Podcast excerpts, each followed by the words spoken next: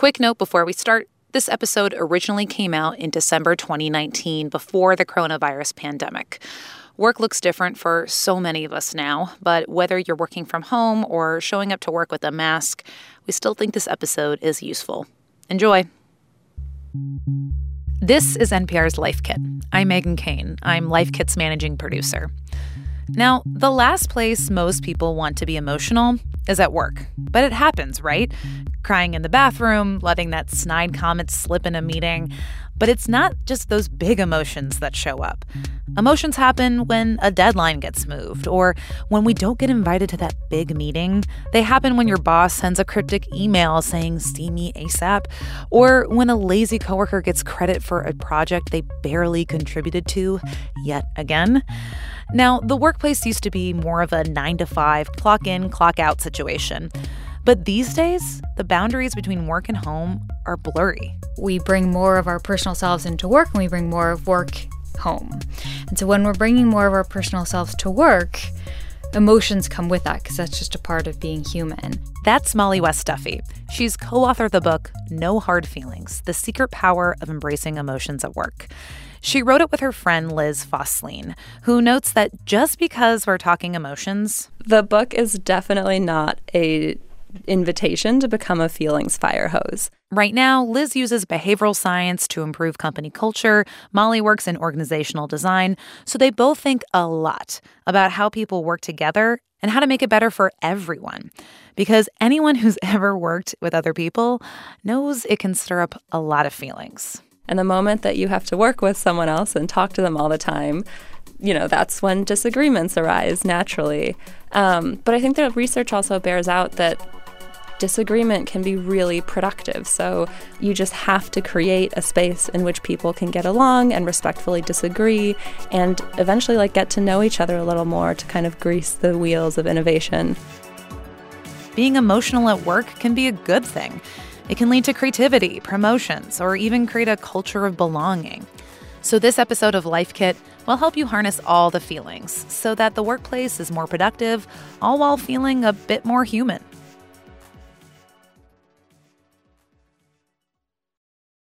I wanted to start this conversation in a really basic place. So, I asked Liz Fosslien, what exactly do we mean when we're talking emotions in the workplace? Yeah, the, the whole book is about effectively embracing emotions at work. And so that's not sobbing in front of your team uncontrollably or screaming at someone else, which I think we do often. Our minds go there when we talk about feelings in the workplace. And I think that actually happens because we've existed so long in a place where we need to suppress everything. And then you just suppress and suppress and suppress. And then that's when this uncontrollable sobbing, that's when the screaming all comes out because you didn't fix the problem or address the emotion when it wasn't such a big deal. Yeah. Yeah, you don't want that. Um, and so, what we're really talking about, again, is when you have a feeling as an individual, sitting down, acknowledging it, not suppressing it, trying to understand the valuable data within it, and then sometimes acting on it, which might mean having a difficult conversation, sometimes not acting on it. It might be that you're just frustrated because you sat in traffic all morning, and maybe the answer is you need to go for a walk around the block to cool off. Mm-hmm. Um, there's not really anyone that you need to have a conversation with. So, it's more about just admitting that we are emotional creatures and we're going to feel feelings, whether we're at work, at home, in the shower, mm-hmm. wherever. Um, and and figuring out the need behind those emotions, what we should do next. It's again, it's not like a just burst into your boss's office and start yelling about everything that's wrong with the company. Yeah, that's not that's not in this book. so the whole reason I found out about this book um, is because at NPR we had a great kind of brown bag session where Liz, you came in, and a lot of the people after you left were talking about and noticing a lot of women showed up to this uh, workshop. Um, not a ton of men, there were some. I mean, is this something, emotions in the workplace, is this something that women are just going to have to think about and process?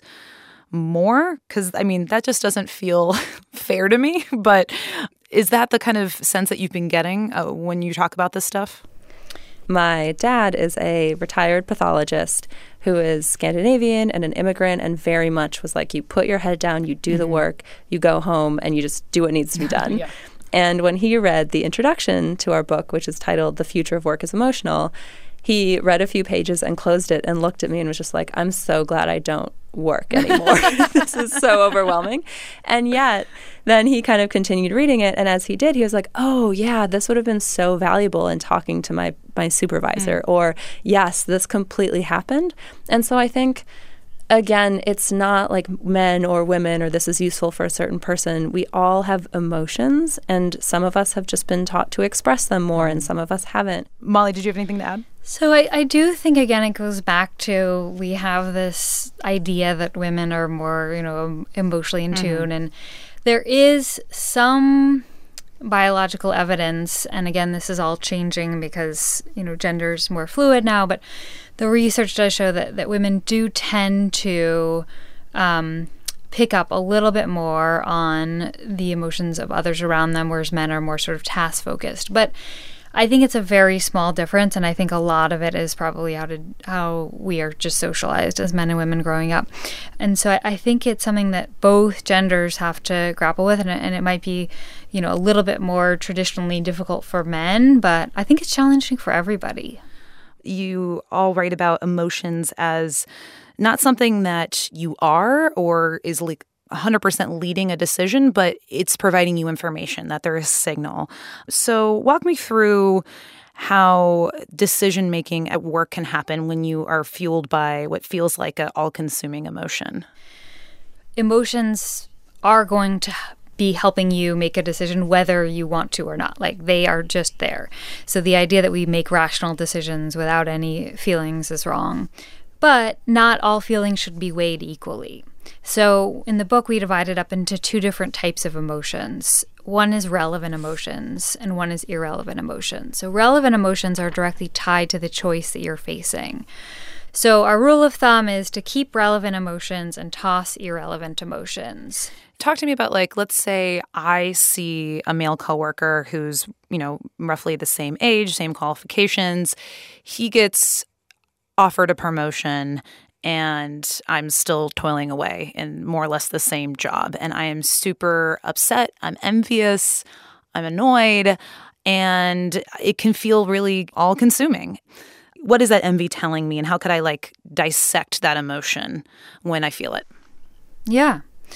So, envy again is something that we feel like is a negative emotion, but it actually can be really helpful for us. So, envy can reveal to us something that we wish we had. Um, and oftentimes we feel like, oh, I don't want to think about that envy. Like, you know, you perform all these mental gymnastics not to think about it. But if you let, if you're honest with yourself and you just let yourself feel it, um, it might be a sign that you need to make a change in what you're doing. So we can't pretend like everyone experiences emotions in the workplace the same way thinking about people who are women like myself or people of color or people who identify as LGBTQ or have any way feel othered in the office. And it, I wonder how you all think about that in terms of your advice. So research shows there was a study that looked at um, performance reviews at, tech, at what tech company over six years and analyzed all the wording and they found that women, and especially women of color, were much more likely to receive super vague feedback that was not huh. actionable. So, where a man might hear, in your slide, slide four didn't work as well, delete it. Maybe in slide seven, move these things around. Someone else would hear, you know, your comments kind of missed the mark and didn't really mm-hmm. work for me. And so the latter is it's impossible to figure out what to do next. Totally. There's no clear action step. And so you suddenly sit in this place where it's like, my comments missed the mark. What does that mean? Do they always miss the mark? Mm-hmm. I don't mm-hmm. know how to move forward. And so I'm just going to sit here and think, this bad thing happened. I did a bad job. Therefore, I'm a bad person. And it really spirals. Mm-hmm. And so the first thing on the feedback topic is just whoever you're giving feedback to, make it specific, make it actionable. So, really clear what one thing they should do to improve in the future. And then the other thing I'll say is also there's the danger of withholding feedback because you don't want to get into this uncomfortable moment. Like it's just hmm. hard mm. to give critical feedback. And so um, I spoke to a woman who is the only black female engineer on her team. And so she said during code review, which is when two engineers sit side by side and review their code line by line and give each other feedback, she said she would watch her white male engineer friends like mm-hmm. sit down and rip each other apart. So be like, line 71, I'm embarrassed to work with you. How could you do that? Obviously, you need this, this, and this. And then they would sit down with her and be like, it was great. Um, there's like, so, you know, and so, and that's actually in their efforts to like not want to get into this hard place with her, they were holding her back because she mm-hmm. was like, I cannot get promoted if I'm not getting better. And so she actually sat down with them and explained that she wanted them to give her this critical feedback. And then the situation resolved itself. But I think you know, obviously not everyone is going to have that confidence or feel that safe to sit down with their coworkers and or say, f- yeah, or feel like that they want need to be responsible for that, right? Like that Completely. they have to be the one and who has to be do all the emotional labor of making that huge cultural change in an office. Yes, absolutely. And so I think a big thing is and we say this in the book too, is that every single person should really think about these micro actions, mm. which are sort of the positive version of a microaggression. They're just these really small signals and gestures that make an enormous impact in how people feel day to day. So, one example is just like give specific and actionable, actionable feedback that shows you care about helping someone evolve and helping them level up. Another one we give in the book, and this doesn't sound like rocket science, but it just doesn't happen enough, which is like learn to spell and pronounce people's names correctly. Mm-hmm. Now, I know for this is my personal guess, but perhaps maybe the biggest reason emotions come up in the workplace is other people. Coworkers that maybe don't contribute, but they still take all the credit when the manager is around, or maybe um, someone who undermines you constantly in a meeting. I mean, the list just can go on. There's all different scenarios about how people at work can be frustrating but something that's interesting to me is it feels like the automatic default to dealing with that frustration is to just vent about it to like an you know another coworker who also maybe doesn't like that one person or that boss. Um, but is there a more productive way to reframe your emotions when you are frustrated by someone in the workplace? Yeah so venting is useful for a small period of time okay. and if you're doing it to someone you trust. So if you had a really bad interaction, again, it's kind of the blowing off steam. So we always say, you know, don't just do something, stand there.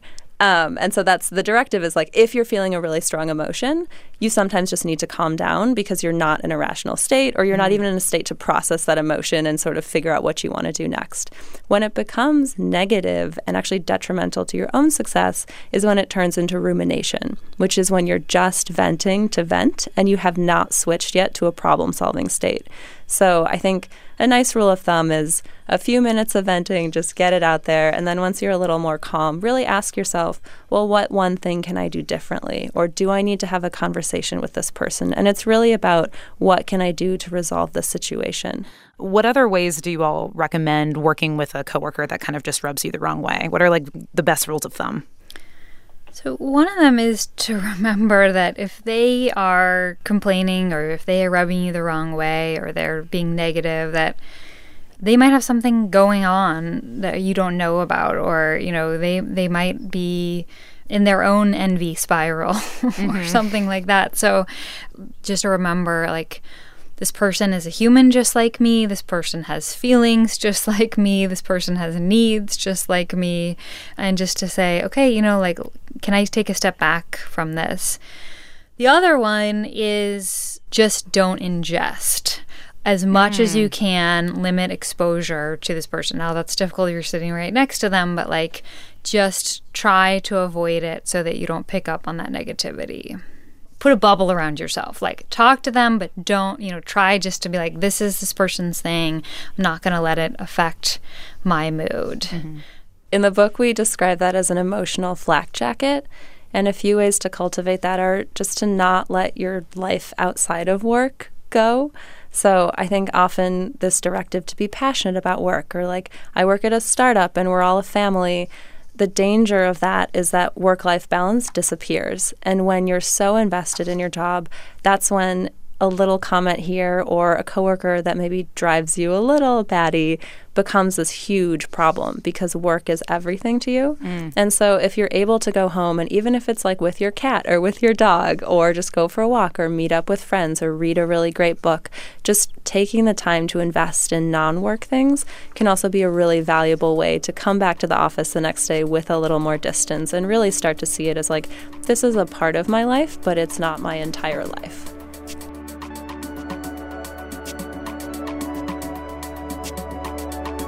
That was Liz Fosslien and Mollie West Duffy, authors of No Hard Feelings The Secret Power of Embracing Emotions at Work. So, for me, the biggest takeaway in this whole conversation is that emotions are a signal. They're giving you data. So, listen to them, and you might learn something.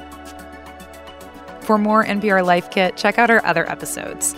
We have one right now about how to read more so you don't have to have that scary tower of unread books staring at you from your nightstand. You can find that one and more at npr.org slash lifekit. And while you're there, subscribe to our newsletter so you don't miss an episode. And here, as always, a completely random tip, this time from NPR's Anne Standley. To avoid raw onions being too powerful in a dish, I like to soak them in ice water for two to three minutes. This also avoids having that everlasting back at the throat onion taste. If you got a good tip or want to suggest a topic, email us at lifekit at npr.org. This episode was produced by Audrey Nguyen. I'm Megan Kane. Thank you so much for listening.